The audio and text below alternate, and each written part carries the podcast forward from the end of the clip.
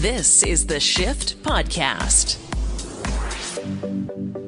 Thanks for checking out the Shift Daily podcast. Should we change how we celebrate Canada Day this year? Dakota Bear shares why Canada Day can be a difficult day for Indigenous people. He shares more about the Cancel Canada Day movement. Steve Stebbing reviews the latest musical from Lin Manuel Miranda, Peter Rabbit 2, and more, plus a look at other movies, including a long lost horror movie from the legendary George A. Romero, and finally, the International Dispatch with one and only uh, Sir Christopher Gilbert. Welcome to the International Dispatch from our world citizen.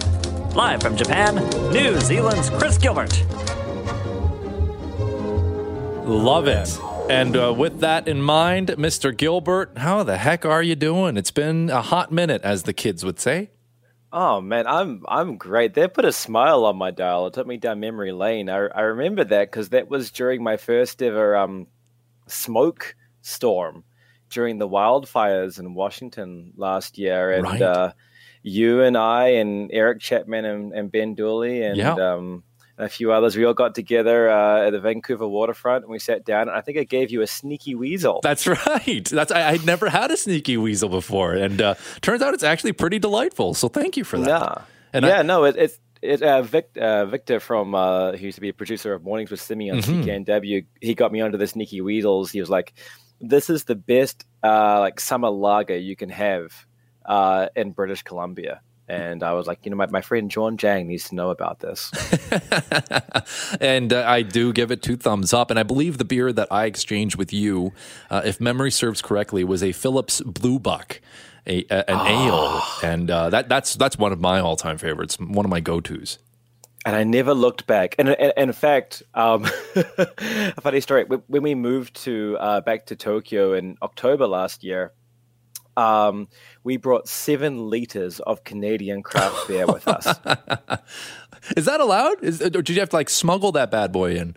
Well, no, I was amazed because my, my partner is from North America. She's from Chicago, so she's very used to this. But coming from New Zealand, you know, you're not allowed to bring, you know, you can't even have a speck of dirt on your shoes. Right. You know, you can't you can't bring anything into the country. So I was like, seven liters of craft beer because it's a very much of like a a, a gift giving culture here. So if you haven't seen a friend for a long time, you give them a gift, and so you know, BC has a lot of craft beer. Mhm. So it's a very good gift to give. Um, and we brought several big bottles and cans and all kinds of things. And um, at that time, uh, Haneda Airport here in Tokyo was not so busy. Uh, the customs uh, staff were not so busy themselves. And uh, my partner had a small team of maybe eight or nine Japanese men crowded around her in smocks, exclaiming as they uh, viewed her various craft beverages, uh, for which we paid a levy of 600 yen, which is about six Canadian dollars. Wow. So we, we paid six bucks to bring all of our Canadian craft beer into the country. That's a good deal. That's a good deal. And, and, and for those that were listening just a moment ago, when you're talking about how you can't like bring a speck of dirt with you to New Zealand, like that's not you Yeah. exaggerating. That's actually factual because New Zealand, uh, I believe it's like the Department of Agriculture, they are so Yeah. careful making sure that uh, invasive species do not get into that country. Yeah, no, it, it's super protected. It's it's crazy protected. Um, the the wildlife in New Zealand is uh, extremely diverse, but not often seen because it often it's like you know like uh, very like small you know insects, foliage, scrubs, all kinds of native things that have uh, not much immunity to the outside world. It's a very protected area, so. If anything gets in, you know, it could be um, game over for I don't know the Aw. kiwi. Yeah. You know? We don't want that. We do not want that. So that's why they're so stingent on those uh, particular protocols. But uh, Chris, it's an absolute delight having a chance to speak with you. Uh, it's the first time you and I get the chance to do this international dispatch. And uh, Yeah. you are there from Tokyo at the mo- sorry, from Japan at the moment. And Yeah. uh, one of the things that you wanted to maybe get into was a story from Japan quite recently related to a Japanese Olympic official. Yeah, so you know, usually uh, in this segment, I try and keep things uh, light and breezy, Mm. uh, but th- this is not so light and breezy. Uh, but I think it's quite important, and maybe especially since the Olympics are a month away, uh, not so reported. Um, but uh, yeah, an Olympic official, like somebody that's working on the Olympics, I believe in the accounting department, has uh, died in the last week here. Um, and they died by, you know, effectively taking their own life on mm. Monday morning at 20 past nine at on the uh, Nakanobu subway station. Uh, he he died by being struck by an oncoming train. Mm. He he was uh, his name was uh, Moriya-san. He was 52 years old. He was a high-ranking executive of the Japanese, uh, Japanese Olympic Committee, uh, heading up the accounting division. Um, and he uh, died at hospital uh, not not too long after. Uh, and the point here is, it, it is being seen as an intentional suicide, and we like. I, I think the point here is that despite you know all the all the things are fine, things are great, we can have the Olympics. Don't yeah. worry about it. Yeah. Like, don't worry about the COVID numbers. Vaccines are happening. Things are coming. Don't worry about it. Uh, there is a human uh, toll to what is currently happening in Tokyo, uh, whether it is uh, overwork uh, or uh, stress from making these otherwise impossible games happen, an effect of conscience, or maybe external matters we don't know. Uh, but I, I, felt like it was just important to quickly just touch on the fact that yeah. there are people who are working on the, the Japanese Olympic Committee who are dealing with all kinds of stress. And not only that, but a, an entire public here who does not want them to do their job mm-hmm. and does not want the games to happen. So, uh, j- just a moment to um, consider those people I thought was appropriate. No, I think you're right, and and my understanding, and you can confirm, is that like most of the people, the citizens of Japan, don't necessarily support the idea of have, having these Olympics uh, proceed the way that they're supposed to, and yet if Japan, the nation, the government, had made the decision to just cancel the Olympics, they would be on the hook for what I think is hundreds of millions of dollars, maybe billions, yeah. and so like the government is stuck between a rock and a hard place. Like you either go into a tremendous amount of debt, or you have the Olympics and possibly threaten the safety of your citizens. And not only that, but the head of the uh, International Olympic Committee, Dick Pound, has come out and said even if Tokyo or the Japanese government asked for the Olympics to be cancelled, he the IOC would effectively say no. Wow. So it, it's not like even if the, they were willing to take the hit and take the loss. So it, it's starting to feel to me like the decision for the Olympics to go ahead is at the international, the organizing level of mm. the of the actual IOC. Um, and th- despite the fact that you know the vaccination rate here is still quite slow, um, the case numbers are still quite high, and as you said, Jawn, like I mean, I was back in Tokyo for maybe a month, like last November, and I went and saw my friend and I asked him, "Do you think the Olympics will happen next year?" And he said to me in Japanese, he said the word uh, "muri," "muri," which effectively means like a very strong way of saying no way and impossible. Mm. Um, yeah, and, and and just if I could speak personally for a moment, and I think I, I the sentiment is shared while I sit here waiting for my vaccine. I personally am dreading it. Yeah. Um, and uh, I just I I can't wait for it to be over. yeah, yeah. I mean, imagine that. Like the IOC doing shady, suspicious dealings to essentially yeah. hold an entire country hostage with the Olympic Games. Like, if it does yeah. happen to proceed next month, and I also uh, would like to see it canceled for the benefit of you know human beings. Yes. Um, I, have never heard of an Olympics being held where the country that's hosting it is actually like being held hostage. Like that is mind boggling to me. Yeah. But uh, we all know the IOC, not exactly the cleanest, nicest, most uh, reputable organization that's ever been no. around. So, yeah. Yeah. I, I, I truly feel. Um, like I felt since the beginning of, of the pandemic that the pandemic has stripped certain layers of our society back to reveal what they really are. And, and I, I feel for the IOC that this might be a case of, oh man, if we don't have the Olympics, people might start to think that, you know, we don't need the Olympics. Oh, we don't want that now, do we? You know? Right? we like it's almost like it's superfluous and excessive and like a waste of resources. Mm. But that's that's my own subjective judgment coming in. No, I, you know, you I know suspect. What? You and I, I think, are on the same beat when it comes to how we feel about uh, the Olympics and the IOC. Yeah. Like, you know, th- th- I, won't lie, I had a great time when the Olympics were here in Vancouver, but you look at historically, like the past number of Olympics and the economic damage that it's done to the countries hosting it.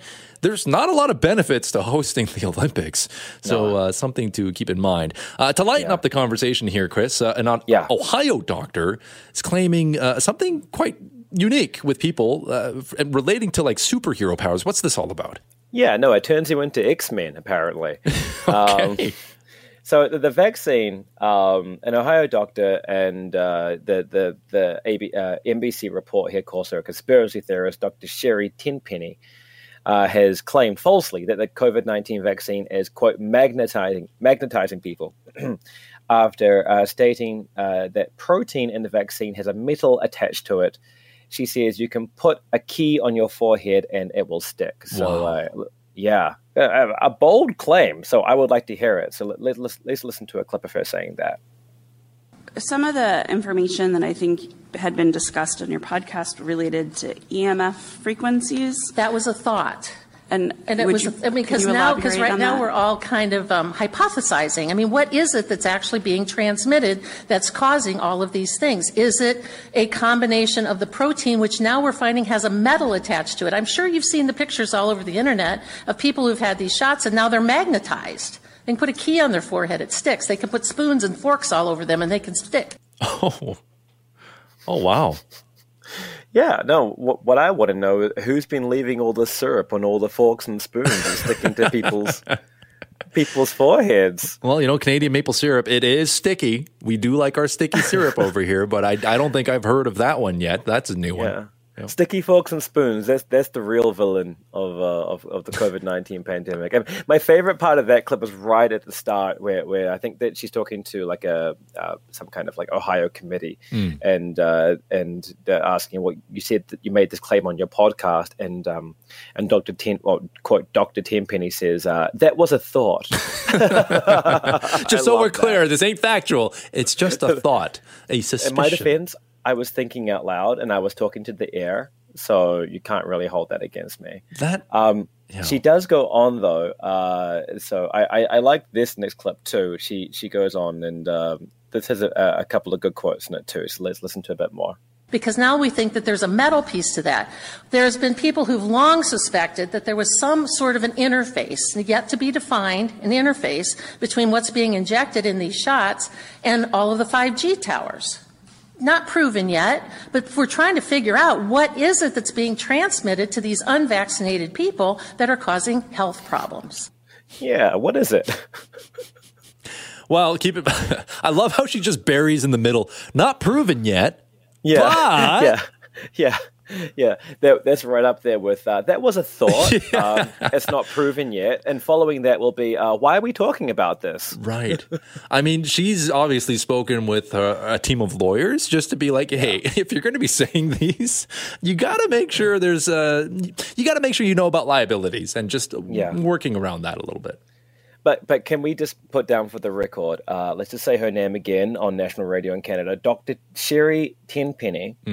Uh, as of uh, June 2021, um, has said, "What is it that is being transmitted to these unvaccinated people that is causing health problems?" Mm-hmm. Is a real question that somebody asked in June 2021. And uh, I, why, why, why do we? Why, why does the news like these people, Jean? Like, why do we? Why do we listen to them? Um, because I think it's it, it- it's compelling in the sense it's like for most people, you look at this and you think, "What are you on?" Right? Like Yeah. that. That's the reaction I think most normal people would have. Whereas I guess there are some others that would look at it and be like, "I knew it." I, I knew it. There's a doctor here that's backing me up. It was. I knew there was a reason these folks were sticky. Yeah. It's not just because my dishwasher doesn't work anymore. No, no, no. Now, I sorry to interject here. Have you gentlemen seen the clip of the other lady in the states trying to prove this theory in front of lawmakers? Oh, oh no. No. There is a clip, and unf- it, the medium fails us here, where she says, I can take this key and stick it anywhere on my body and it sticks. and so she sticks it to her chest and it sticks. But like I could do that with anything and it would stick. Like that's there's condensation there from your sweat. That's a part of your body where you can make that happen. So she recognizes that and says, I'll put it on my neck. She puts it on her neck, key falls. Puts it again, key falls. She hmm. tries to do it for a good probably 40 seconds. And at the very end, after the key falls down, she just says, Can someone please explain this to me? And it's it's perfect. It's just perfect. Physics, Science. science. And from what I have so many thoughts about that. yeah. Like, like, like. First of all, we're just at like circus pageantry at this point, aren't we? Like, it, it's just like do do do do do do do do. It's Yes. just like it's just like who can we trot out next? You know, who, who wants to go on, on TV next? Who wants to be famous for one day next? And and the other part of me is thinking. These are clearly people who did not get enough attention at elementary school. Mm.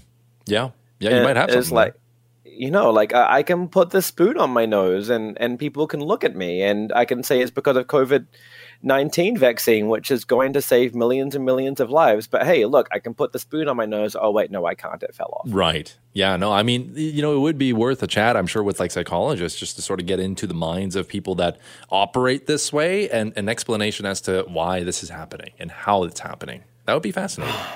well, well thanks for the tip right i know what i'm going to be doing after the show is just googling Oh, people God. putting cutlery on Gotta their body it, man. It's beautiful. Uh, Sizzling Steve just texting in really quickly. Uh, the key's made Yeah. of brass. It's non magnetic. What are people doing? Yeah. that's a good point. yeah, there's that Good too. point. That's a good point. Like, are, are they surprised they're not just walking around and like mailboxes are being like uprooted and thrown across the road at them or Yeah. something? Like, shouldn't shouldn't like this middle like staplers be hurled across classrooms towards vaccinated teachers? you would think. You would think. But logic, you know, it, it doesn't dictate everyone's uh, mode of thinking. I'll, I'll just put it that way. I'm trying to be nice here. Yeah. Trying to be nice. This does come though um, at a point in the in the vaccination process in America where uh, I guess like the the first wave of vaccinations, the people who really really want to be vaccinated, um, that's kind of like surged and and swelled and now was ebbed out back to sea. Uh, now we're like the the US seems to be trying to mop up the rest of the population who is um, less willing to be vaccinated to reach herd Mhm. immunity. Uh, in Alabama, there's one county called Russell County, uh, which has one of the lowest vaccination rates in the entire country. Um, and when, just while I was uh, looking at that clip of um, Spoon Lady, uh, the uh, the next clip that played was this news story. So I wanted to play a little bit of this. So uh, th- th- this is a little re- bit of a report, the third clip um, about uh, Russell County in, in Alabama. Have you been vaccinated against COVID 19? No, ma'am, How come? because I don't want to. In Russell County, Alabama, less than 15% of residents are fully vaccinated. It is the least vaccinated county in one of the least vaccinated states. No, I haven't taken the vaccine. But eventually, we all gonna have to get vaccinated. But I'm cool right now. In Phenix City, the reasons people gave us for not getting vaccinated varied. I don't trust it. I'm sorry, but I just don't. I don't know. I'm kind of like a conspiracy theorist. You know, I be thinking about stuff like that. But, Oh, my.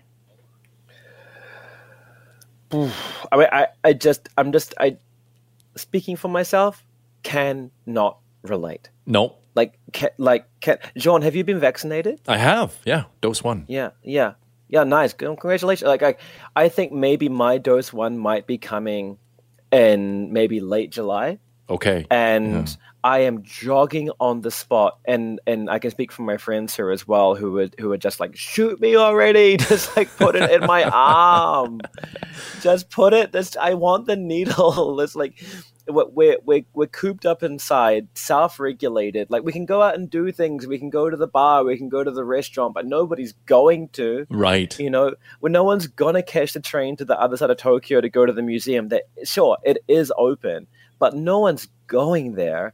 We're cooped up inside because we're not going to take the risk, and so we're just jogging on the spot, being like, "Oh my god, put that vaccine in my arm already." Wow. And I, I, I, ca- I cannot relate to people who are like, "I'm sorry, I don't trust it." Yeah, I mean, you, You know, know, it's just bizarre. That first gentleman in that clip you just played, they, you know, she asked him, "Why aren't you getting it?" I just don't want to. Like it was just Yeah. the most uh, monotone. I, I can just picture the guy because I, I don't have the video, but I can just picture exactly what he looks like. And boy, I just don't want to. Okay, leave me alone. That's basically what it is. I mean, f- friends, if you can, please go get vaccinated. Um, but uh, yeah, I, I can't wait for it. Do do we do we have time quickly to quickly chat about the wandering elephants, or are we, are we almost out? Yeah, yeah, let's do it. No, elephants. So what's going on there? Because you know Ryan mentioned this on the uh, in case you missed it last night. So what what do we know about these elephants now that are traveling? Uh, I'm not sure what Ryan meant. What, what did you mention about the elephants, Ryan? Just that they're, they're Well, going I- for a long walk. They're going for a long walk. They might be lost because their herd leader is dumb, or they might be running out of food, Yeah. and that they've ate a million dollars worth of food. So that's what we know about the elephants so far. Wait, like human food, like processed food? No crop. They've like done a million dollars in damage to Oh. crops in China, which is just kind of insane to think about. That's a lot. yeah, of I mean, I mean, like Australia's mice problem is um China's elephant problem. I guess you know, like uh, Australia's been overrun with mice, and well, China has at least fifteen elephants. Um, but I, I have good news to report. Okay. Is is that uh, they are taking a little rest? They're having a sleep. Um, oh, yeah, good. So, yeah, they, they, if you if you googled uh, like you can just Google it. Uh, China's herd of elephants uh, takes a rest uh, on the Guardian. Is a beautiful photo uh, of like maybe from a drone of all the um the elephants uh, in a real pile, like where the wild things are, Mm. uh, just sleeping all together. It's so adorable. Uh, the story. Sorry, go on, Jawn. No, I was just gonna say I, I- think I'm gonna look that up. It might be my new phone background. I've been looking for a new one, so that might be it. Yeah, uh, it's definitely going to be my new Zoom uh, call virtual background. Nice. Yeah. Um, but uh, the story goes China's famous herd of wandering elephants has stopped for a rest after a 15 month, uh, 15 month journey out of their natural habitat. Uh, authorities have marshaled extraordinary resources, as Ryan mentioned, to uh, monitor the herd, keep it away from residential areas.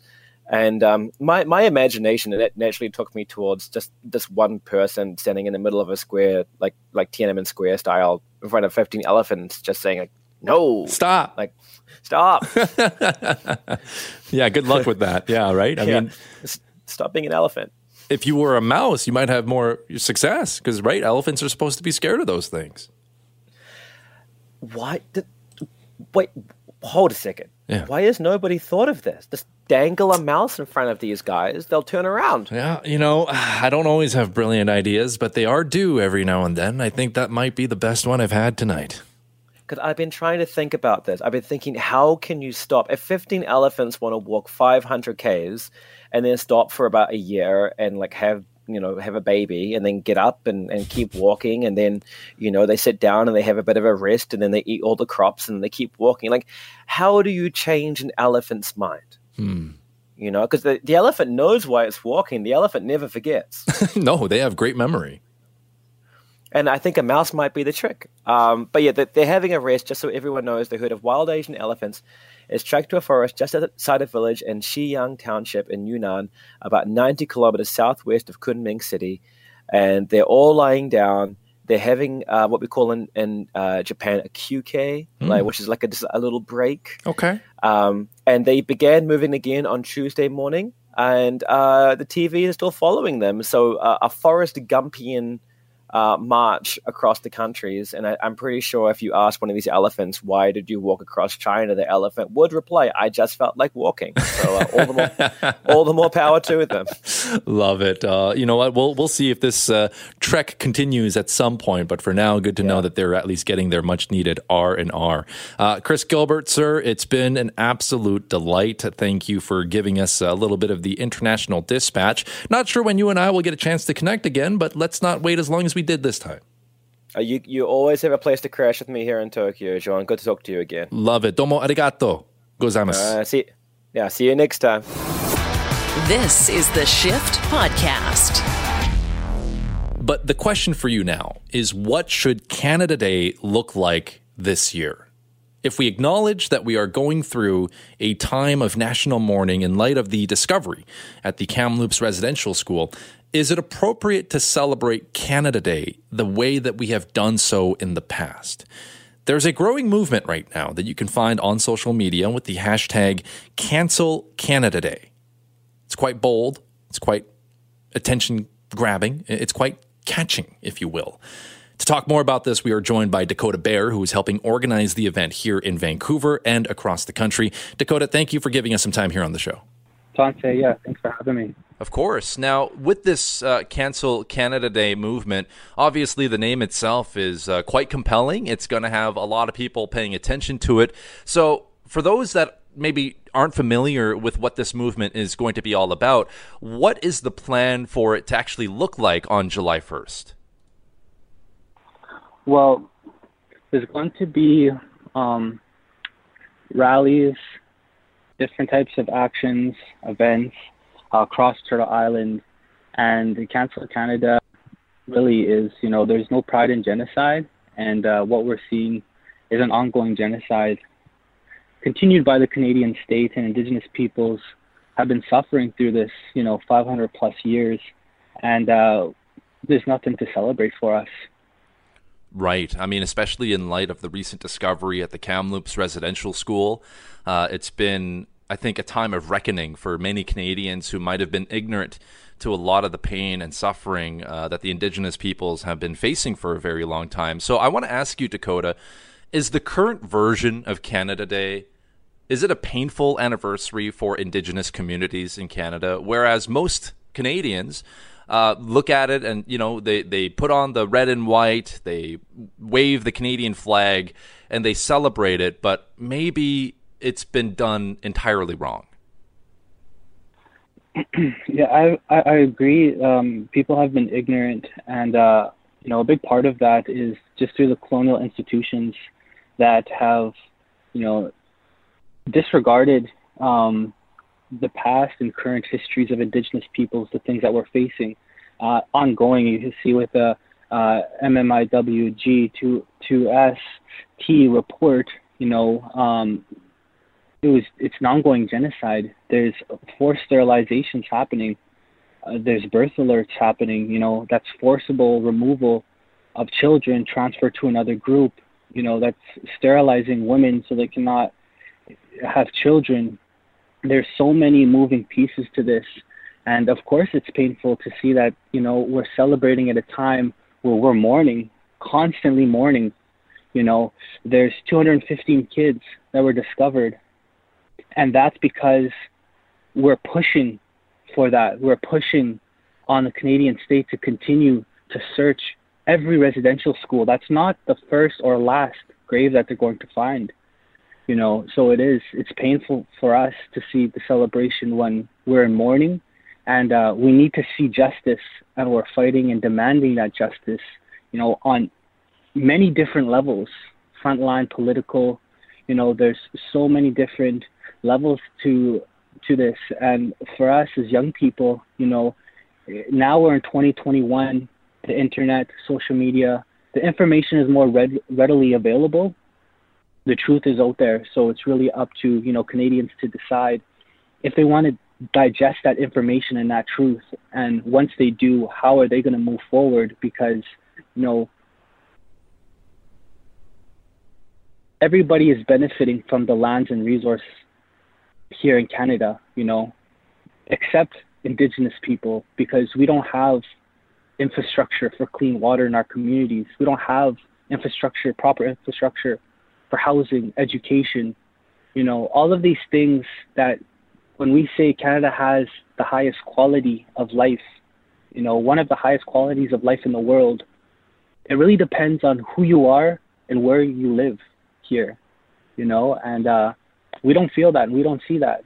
So that's why we do what we got to do, put the word out, come together in unification, all peoples of the land, because we really need to come together to be able to move forward yes, acknowledge that history, but also acknowledge that this is ongoing and it, and it hasn't ended. But Dakota, I, I'm curious now. What is the response for people who resist the cancel Canada Day movement and chalk this up to, oh, it's just another example of cancel culture. What would you have to say to people that would say things like that? Well, Canada was built on cancel cu- culture, though. You know, um, they had to cancel our culture for Canada to become what it is. You know, they had to destroy one nation for Canada to be birthed as a nation. So when we have all of the facts, not opinions, but facts, you know, on how Canada became what it is today, then we have a lot of work to do before we start celebrating. The work is being done right now, and it's it's really up to the individuals. You know, when they have that information, they have that truth. What are they going to do? Are they are they going to become ignorant? You know, when their children need to know this, so we can heal together. We're here together, all of us. You know, we live on these lands. So what are we going to do to ensure, you know, if you have children, my children, you know, that they're able to move forward in a world that's just, that everybody's treated fairly, everybody has clean water, you know, a world that we claim to live in right now, but we do not. So I have no hate in my heart, you know. I understand ignorance, but now is not the time for ignorance, especially right now with all of these things happening, you know, to the indigenous community, black community, Muslim community, you know, the BIPOC, BIPOC, the Asian community, all of us, you know, are going through this, really suffering through the effects of colonialism. And those who aren't affected can really live their lives day to day, and it doesn't affect them. You know, people ask me, how did I become an advocate? I really had no choice. You know, my uncle, my my brother, my mom, my cousin, all affected by these different systems, police brutality, the child welfare system, you know, the neglection within the healthcare system. My uncle had passed away in 2016 because of the neglection in the healthcare system, you know. So I had no choice. I stand up and I fight for justice because there is no other choice for us. And yes, it is exhausting but we hope to come together to start this healing process, to work together. You know, when settlers first started to arrive here, what is now known as Canada, Turtle Island for Indigenous people, we had those relationships. You know, Métis, the Métis Nation was born. You know, we were helping each other. We were willing to share the Canadian state did not fulfill its end, but we did.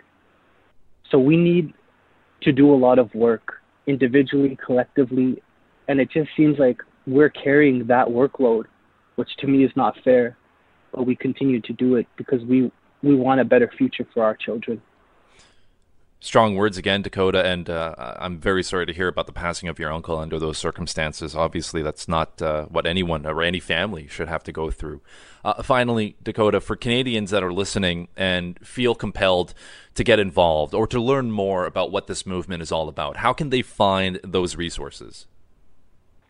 Um, so, Idle No More has a webpage, idlenomore.ca.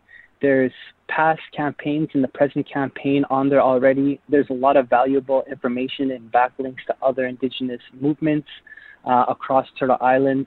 Uh, is a great resource. There's a lot of information online already. There's a lot of Indigenous BIPOC accounts that you can follow through social media. Uh, you know, after you do a little bit of digging and you're looking to search for that, the information is there. You know, and and uh, our voices are only getting louder and it seems like you know the more that we continue to do this work the more people that we start to gain the support. And i think that's important you know the power of that social media and the power of learning you know the knowledge it's there it's already there. So once you tap in and you access it you know you'll have a different perspective on canada and canada day and where we're coming from. And i think that's important uh, so I would definitely, you know, for starters, I would definitely check out that webpage, uh, get involved. There's going to be, you know, I'm sure more teach-ins uh, for people to learn more about the histories and uh, the ongoing present uh, plights that Indigenous people are facing. He is uh, Dakota Bear helping out with this upcoming Cancel Canada Day movement. Dakota, appreciate you giving us some time and uh, speaking on, on a lot of these topics. Thank you. Yeah, thank you for having me. And everybody that's listening and does want to get involved, it's going to be happening 2 p.m. Uh, Vancouver Art Gallery. That's where we're going to start. Uh, we're going to have a march and we're going to have a celebration after uh, at Crab Park. So everybody's free to join. Join us. You'll learn. Uh, we'll come together and and uh, we'll move forward. So thank you again for having me. It's the Shift Podcast. Love it.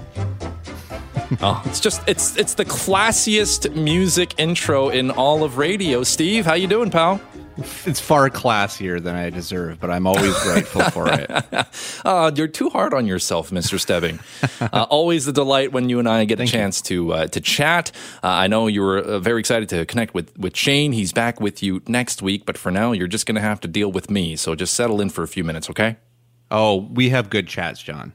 It's true. Yeah, I'm not. I'm not even going to lie. It is always delightful. Uh, before we get into the movies and the shows, Steve, I just wanted to get your thoughts because we are hearing that you know much music is making a big comeback, and you, as someone who is so connected to all things media, uh, what was your experience growing up, and like how do you discover new music today as opposed to new music from back when you were just a little tot? Yeah, I mean, much music was the easiest way to connect um, and, and find new artists. Uh, I mean, it definitely formulated my musical taste to this day. And definitely uh, George Strombo's uh, "Loud," Mm-hmm. um, because that was a huge part of my life. And uh, I, I mean, I kind of jumped onto the Spotify thing uh, at the beginning of the pandemic, and that's kind of been my biggest source of knowing when stuff was coming out. Uh, and of course, the they have like kind of like uh, mixes, like new release mixes that kind of put new stuff into my ear. But it definitely wasn't. It's not as connective as much music was when I was growing up because it just it felt more like um, you were stumbling upon something genius uh, rather than just uh, kind of being fed it. Hmm. Like I don't know, it's it's it's quite different now. But yeah, I, I mean, I miss the much music of old. I miss the Weird Al takeovers. Yes, of much music, which were like some of my most vivid memories. Uh, I miss when they hit the the kind of the the the hard subjects, the too much for much. Like there was just so much going on with that channel that kind of formulated what we thought media was really. Mhm. Yeah, no, I think you you put it really, really quite nicely. Uh, this new edition, of course, they're going straight to TikTok, so it's uh, totally digital. Uh, they're going straight for the youth, which I think is a, is a solid move. But uh, will it be the same? I, I guess uh, TBD. We'll we'll see at some point. But I just wanted to get your thoughts on that. So thank you for at least just uh, enlightening us with that your particular uh, you know history with that particular channel. All right, Steve, uh, it's another episode of What the Hell Should I Watch? And let's start off right at the top with In the Heights. I've been saving up all my pennies in my piggy bank for this day. This is going to be an emotional roller coaster. The odds are against you. But there's a chance, right? A dream isn't some sparkly diamond. There's no shortcuts. Sometimes it's rough. All right. Uh, that looks like a very interesting, compelling piece. Usually, when you watch these trailers, you can tell what the tone of the film is supposed to be based on the music there, Steve. So I, I take it this is a, a, a story where you get some uplifting moments and some very emotional, powerful moments, too.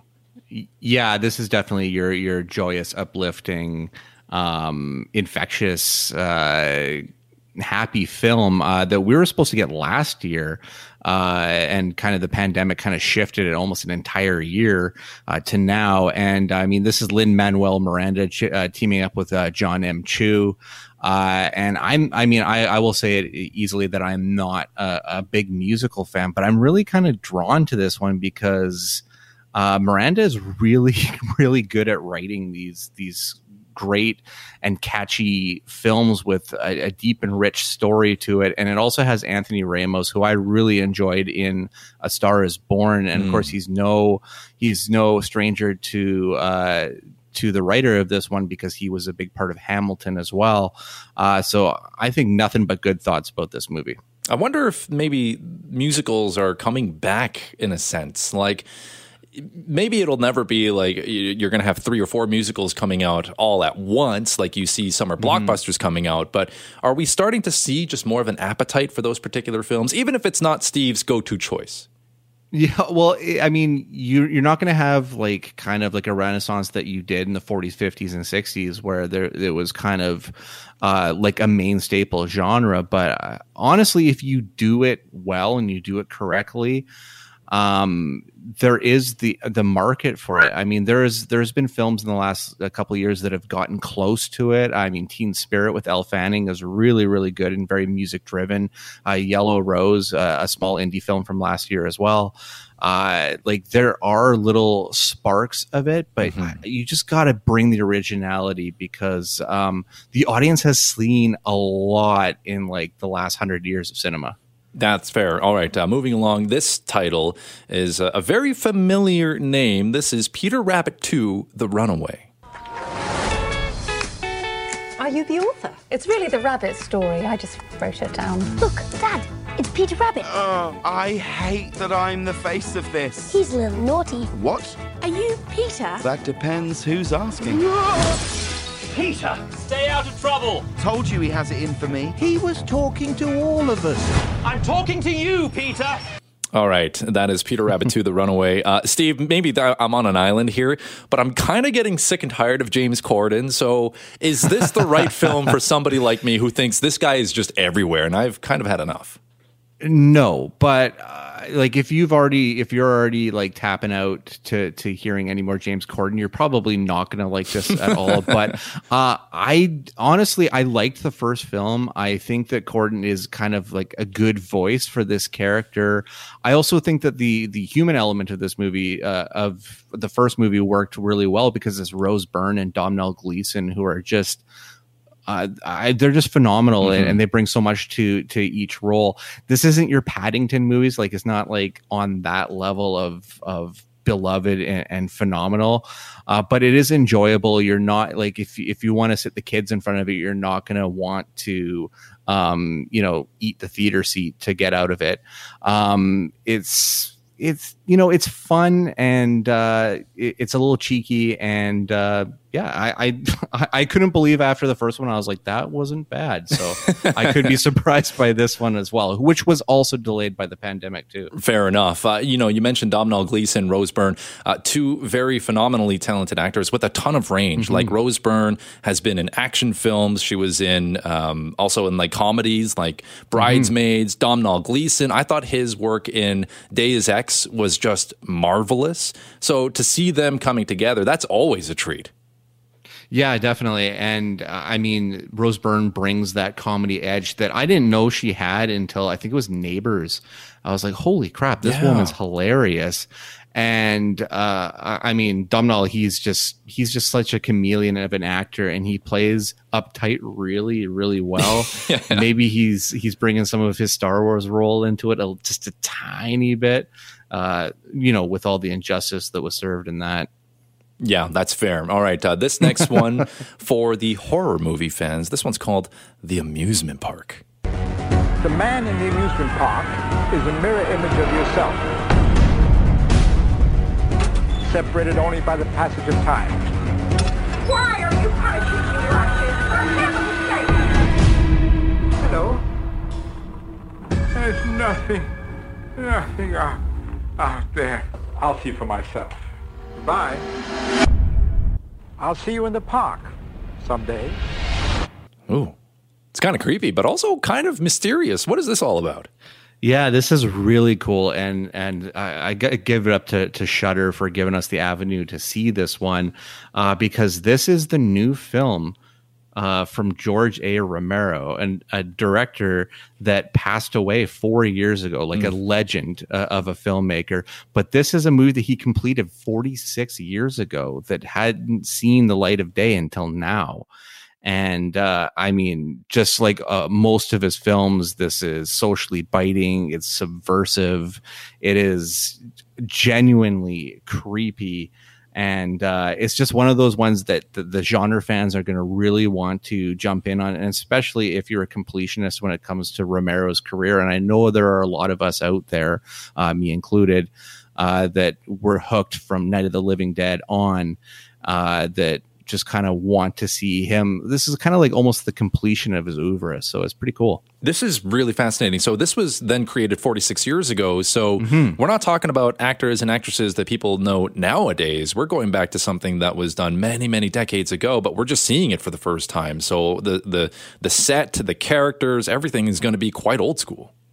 Yeah, and it's done in his really guerrilla style that I mean got him famous. I mean, Night of the Living Dead was like very shoestring, and it's a complete masterpiece. And uh, I mean, had a, a amusement park been released when it when it was made, I don't think it would have had the same effect uh, unless we've had uh, decades of uh, Romero's work to look back on. All right, uh, moving along. This one's called Kate Nash. Underestimate the girl. Everybody wanted to see Kate. There were queues around the block. Her album Made of Bricks, number one on the British charts. Please welcome Kate Nash, everybody. People were like chasing me to a taxi, and I was like, I'm not Beyonce. The men that I worked with didn't look after me like this 20 year old girl. They worked me like a donkey, and I made loads of money for them. Sold over a million records. It wasn't like I was trying to be a pop star, I just wanted to make songs. All right.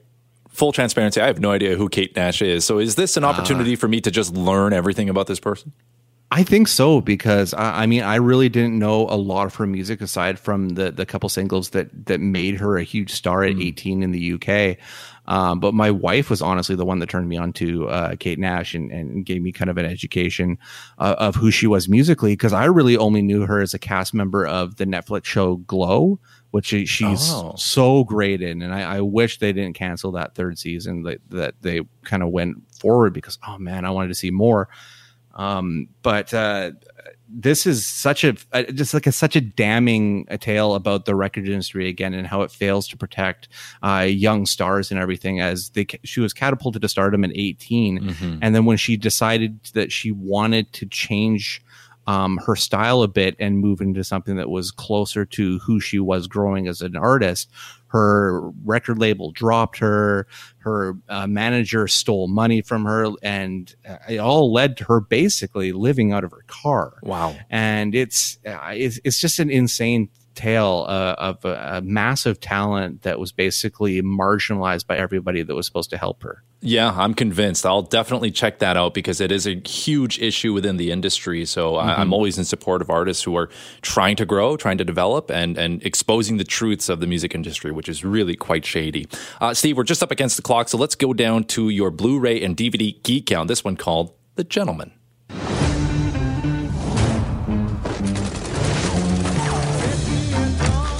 If you smell smoke, it's because there's a fire. So you're gonna have to stamp that out quickly. These people are going to clean house, and you are part of that house. In the jungle, the only way a lion survives, not by acting like a king, by being the king. Oh, I like this. Uh, we got about 60 seconds here, Steve. Guy Ritchie. I mean, enough said, right? I know, right? Like Guy Ritchie's most Guy Ritchie like movie since Rock and Roll. Yes. And uh, I mean, I love when he does movies like this. I, I enjoyed Wrath of Man recently, but it doesn't. It doesn't feel like that fun, funny type of Guy Ritchie. It was just like hard edge and and violent and angry. But uh, the gentlemen and this cast, Colin Farrell almost steals this movie. Uh, Henry Golding. There's so many good people in this film. Yeah, so Math- many. Matthew McConaughey, uh, Hugh Grant, and Charlie, Charlie Hunnam. Hunnam. Charlie Hunnam from um, uh, what was it? Sons of Anarchy. Sons of Anarchy, yeah. and also Pacific Rim, which I actually enjoyed that film. I like that movie a lot. So that's a serious cast with a serious Yeah. director, some UK gangster vibes, which I love. hmm Absolutely. I, I, I mean, I was such a huge fan of Snatch and Lock, Stock. So yeah, I, Love it. I'm all about this movie. All right, hey Steve, appreciate you giving us your time, and uh, we'll get uh, you back on the show in, in a week with Shane Hewitt. It was fun chatting, Jawn. This is the Shift Podcast. Are you okay with taking dogs in cars? Oh, I like how excited mm. most of them get, mm-hmm. but they make a mess. They do, yeah. You know, the mess is a problem for me. It's actually usually a car ride can be like a nice relaxing thing for everybody involved, but mm-hmm. anytime you have to put a puppy in the back, it's like I got to walk to this window. Now I got to go to the other one. Now I got to go to the front. Now I got to go to the back and it's it just makes it kind of high stress, but for those moments where the dog actually just lays down on whatever and just chills, it's great. No no complaints. It's a good. And also like it depends on the car. So if you have a truck, Oh, yeah. you know, uh, having a dog in the in the bed can be a a lot of fun for the dog, but also maybe a problematic because maybe the dog can't hold balance. If you have like a small, let's say like a little hatchback, a little Kia, and you've got like I don't know a German Shepherd, it's a big boy. Uh, that that's going to be tough. That's probably not fun. And indeed, hair everywhere, some drool that gets sl- slobbered all over the inside of the window. Uh, see, I'm a cat owner, so I, I never had to deal with that. And when I did have a puppy, it was just a tiny little Maltese. So you know, you can just throw him in, throw him in the bag, and he's fine. He kind of rolls around, but it's it's usually pretty good. You, you never took the cat for for a ride. You know what? I have, I Yeah. have, but I keep her in the in the little kennel, and Oh, uh, she's she's pretty chill with it. She's pretty chill with it. Like she just you know stays, lays down, and then whenever she needs something, she'll just reach out with a paw and just like tap me on the leg, and I'll be like, all right, I'll pull over. I did that once with a cat that I had. It was super adventurous cat. Loved Oh, yeah. everything. Loved looking out the Oh, yeah. window. Used to, it was a house cat, but used to always try to get outside. So we were always Oh. fighting with it to keep it inside. Um, but uh, we decided to take it for a ride in the car. That was one thing it didn't like. No, you want to talk about a mess? There was a lot of fur everywhere. Oh yeah, yeah. See, long-haired cats they do shed a lot. I know because I have a 15-year-old long-haired cat. Love her to death. She puked this morning. Uh, she's doing fine. It was a hairball. Uh, okay, are you okay with taking dogs in cars? Uh, one particular dog has taken the internet by storm after it survived an interesting adventure involving a car and some sheep. Here's the story of Tilly, the two year old border collie. The dog was ejected from her owner's car after a GMC Yukon towing a White Horse trailer crashed into them. During the crash, the dog was ejected from the rear of the GMC and is still missing. That is, until now. Here's more from KHQ News. My grandma, she actually lives in Southern California, and she found the post and she sent that to me. And I told her, yeah, we'll keep our eye out for him. And well, this morning, um, I was just doing some chores around the farm, and my brother calls me and he's like, hey, there's this dog over here in the sheep chute. The sheep were getting scared. Like, he's running out here. Our dogs were all like freaking out. Potter did keep his eye out and soon discovered Tilly on the ranch doing something rooted deeply in his DNA. Tilly, a border collie mix, was herding sheep. The Potters lured Tilly out of the sheep pen with something every dog loves some salami. Potter then went to Facebook to try to find Tilly's owners. That turned out to be pretty easy. You want your ball? And for the Oswalds, seeing social media work this way was something special. Uh, you just don't realize how many people are out there and how many people, you know, um, are looking at it. And, and we wouldn't have him if it wasn't for social media. And so now Tilly's back home with his family doing what he loves to do, but instead of chasing sheep, he's chasing balls around the yard. And the Oswalds told me they're just so incredibly grateful for everyone who helped find Tilly. Oh, isn't that a happy ending to what would have The been best. a pretty tragic story? Like, first of all, you know, when you're just rolling around town with your dog in the car, you're never anticipating getting into a car accident and then having the dog ejected from the car and then goes missing. Like, I can't imagine the stress, uh, the, the sadness, how upset the owners would have been. But then, like, silver lining like i don't know is this fate or destiny uh, who knows but a border collie gets involved herding sheep and this is so like i'm sorry but i i, I grew up watching babe on vhs i owned it so this like to me it, it's just the most perfect scenario the border collie uh, tilly here just doing what tilly was supposed to be doing all along according to mother nature just herding sheep i love this story i love this story it's so funny. I just imagine like the, these these you know the or Tilly's parents finding out your dog my dog's alive. Yeah. Oh my god, where is he? Right. He's on a farm. What's he doing? He's hurting sheep. See, we, didn't, we didn't tell him how to do that. instincts. And- That's and- what is what they're bred to do, man. Like there you go. And see, Wow. when, when your mom and dad is like, "Oh, you're, we're taking Tilly to the farm," like you know, that's not usually a happy ending. Like you're just you're you're you're hiding the truth. But in this case, like, true. oh, Tilly's at the farm and then came back. So good luck trying to use that metaphor all over again. But uh, I, I'm, again, I'm just happy that Tilly's okay. Uh, I'm sure the sheep appreciated it too, right? Because the sheep, you know, like uh, they they were probably, oh, like you're new, we're sheep. You have to do your job. We'll do our job. You're you're new. You're the new guy. Okay, we'll follow. Okay, you're you you're telling us to go this way. Here we go. Baa-Ram-Ewe. It's from the Babe movie. If you don't get that reference, it's it's a wonderful movie. But the fact that Tilly's okay, I think it, it, it's it's a really good reminder that, of course, that when you're driving around with your dog, be be careful, be extra aware. Although I get it, like Brendan was saying, it can be a little distracting. Not saying that they were distracted because maybe they were just you know the victims of a of a of a poor driver on the other side of this incident, but the fact that this was a happy ending, the odds would have been so low, guys. Like, how many times have you seen a story like this? And then unfortunately, it's just the saddest ending. So the fact that we can talk about, you know, a rather s- delightful surprise and a bit of a twist, I, I love that. I love it a lot. Uh, we're getting a lot of responses in the text message inbox 877 399 9898. It's a movie. This is a movie script. Yeah. Yeah, this is Oh, Babe 100%. 3. Where where was the pig in this story? You know, like learning how to become the, the next border collie uh, pig hybrid and, and and herding the sheep with this Tilly. I I think that there's movie magic here. Uh, Trucker Kevin saying we've got a 15 pound ragdoll cat that thinks it's a dog. I, I appreciate that a lot. 15 pounds is pretty hefty for a cat. That's a that's a big boy or big girl, but uh, you know. Chunky and funky, I think, is the, the word here. Uh, this one from Catherine, rolling around in the car, around the corners as he curbs it. Yeah. I mean, if you got an animal in your car, please don't Tokyo drift. Just don't Tokyo drift at all. You know, be gentle around those corners. Turn those indicators on. Not enough people seem to know that as well. Uh, this uh, text also coming in. This story reminds me of the song by Fred Penner with a twist. The dog came back the very next day. Bum, bum. No? We don't know that song? I'm, I might be out of the age bracket on that one. I'm sorry. I watched a lot of Fred Penner as a as a child. Mm. I uh, don't recall that one. Okay, fair enough. Fair enough. I'm just happy. We're happy for Tilly. Tilly's got a new job. It's an unpaid internship, but you know what? It's fine. Tilly's loving it. All right, let's move on. Are you okay? Are you okay with pennies? No.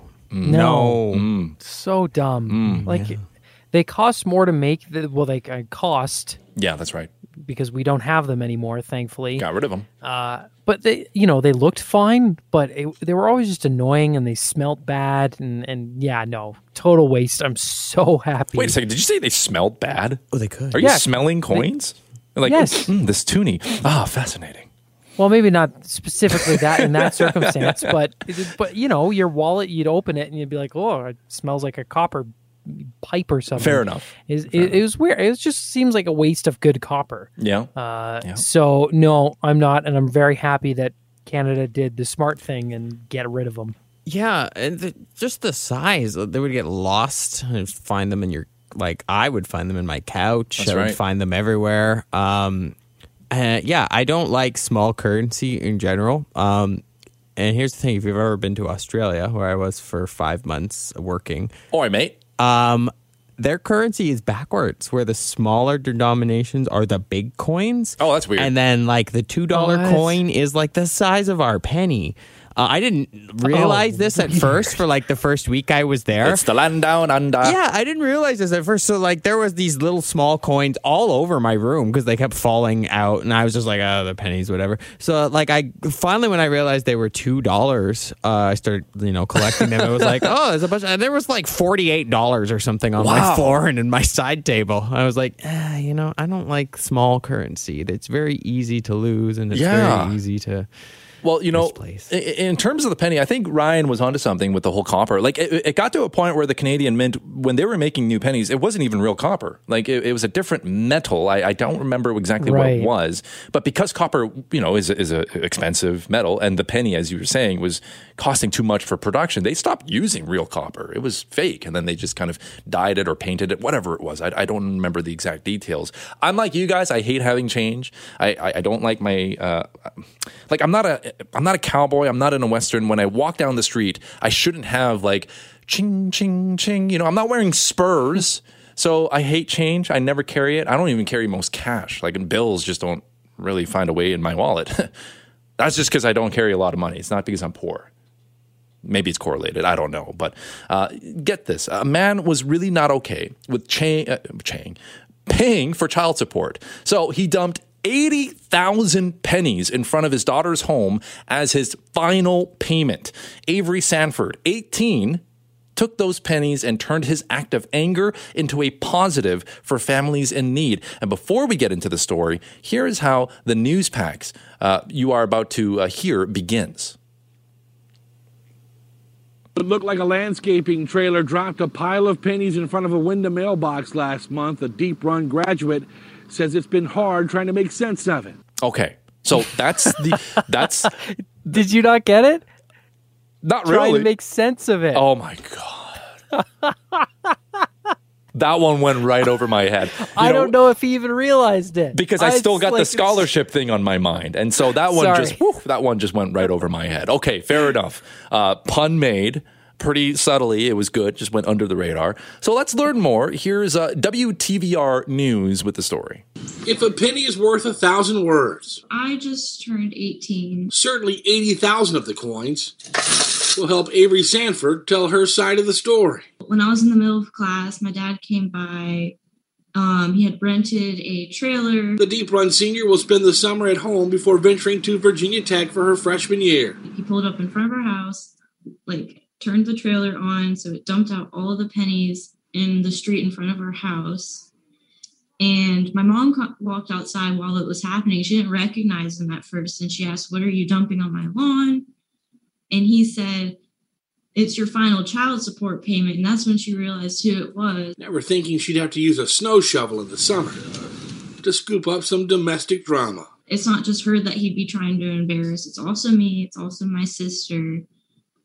And it's upsetting that he doesn't really consider that before he did this. Once the pennies were picked up, Sanford and her mom decided to flip the script. Her mom donating her daughter's last child support payment, every penny, to Safe Harbor, a domestic abuse shelter. Turning around and donating that money to moms and children in need, like, I feel like that just really turns the situation into like a positive one. Like, you can learn a lesson from it. A lesson Avery's teaching. She hasn't spoken to her father in years. She says the penny incident proves she made the tough but right decision to stay clear, and she has no interest in having a relationship with anyone who disrespects her mother. I think that's the proper response Right. to that, right? I mean, that's taking a Right. very unclassy move and then turning into an act of class, a cl- an act of brilliance, really. So 80,000 pennies is $800. So $800 goes a long way for any charity organization, right? So, so good on them for wanting to uh, help out a little bit like that. I, I think, you know, it's Father's Day's just around the corner. Uh, that dude's not getting anything. That dude No. is not worth a penny. How about that? No, and uh, what I find so ridiculous is that he had to go to a bank Mm-hmm. and said, "I need eighty thousand pennies."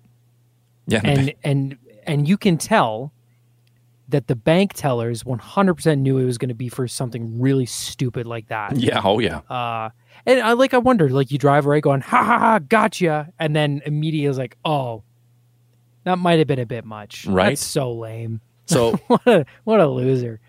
Her mother filed a police report with Henrico County Police. Her father spoke in an interview saying it was 18 years of frustration built up. His emotions got the best of him. The last thing he wanted to do was, quote, put a further wedge between him and his daughter. Like, dude, mission failed, right? Like that, that's a, you're doing We'll get 'em 80,000 time. pennies with intent. Like, you don't just like one day wake up and you're like, oh, I'm going to do this just for fun and ha ha. Like this is how you make sure you never hear from your daughter ever again, man. Uh, maybe that's what he wanted. I don't really know. As you said, so 18 years of frustration built up. Man, take a chill pill. Take a chill pill. All right. Uh, do we have time for one more? What do you guys think? Or should we? Uh, you, you you can say no. It's fine. Yeah.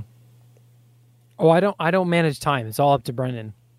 If we are quick, Okay. It's We'll- a quick clip. We okay. can do it. We'll do we'll do this rapid fast. Are you okay?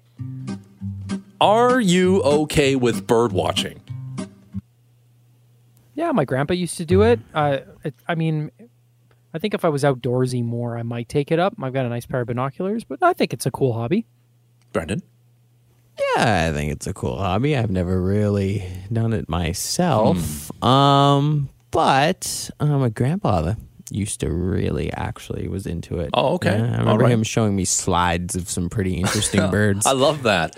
Uh, depends on the bird, right? Because right now it's crow dive bombing season, and uh, crows are just not that fascinating. I mean, I know that they're really smart, but not really. Again, I've never done it either, so I can't really say whether it's it's amazing or not. But it can be exciting to spot a beautiful bird in the wild, and especially if it looks like a diamond in the rough.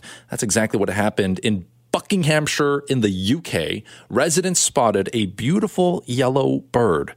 One thing though, the bird turned out to be exotic, but in a very different way. Here's more from HLN. an orange bird on the side of the highway. Oh, it was actually a seagull covered in curry. Wildlife Hospital had to rescue it, and the curry was preventing the bird from being able to fly. The bird's expected to be released soon. They gave it a bath. They have no idea how this happened to the bird. Wow. Wow. Wow. So, wow. so, so, you know, you think you're finding like this beautiful exotic bird, and the bird's just like, help me. Help me. I cannot fly. Had too much Vindaloo. Oh, there you go. So next great time you have a little bit of a curry chicken, um, it might give you second thought, just being like, hmm, curry chicken, curry bird. Ah, well, we don't know exactly how it all happened, but it did. Thanks for listening to the Shift Podcast. Make sure you subscribe, rate, and review the show and share with anyone you like. Get it on Apple Podcasts, Google Podcasts, Spotify, and CuriousCast.ca.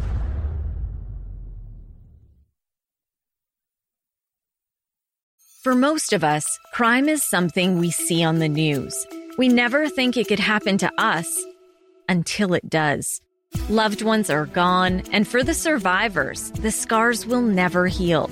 I'm Nancy Hixt, a senior crime reporter for Global News. And on this season of Crime Beat, I'll take you inside some of the most serious crime stories I've covered. Season 6 of Crime Beat is available now on Spotify, Apple Podcasts, Amazon Music, and all podcast platforms.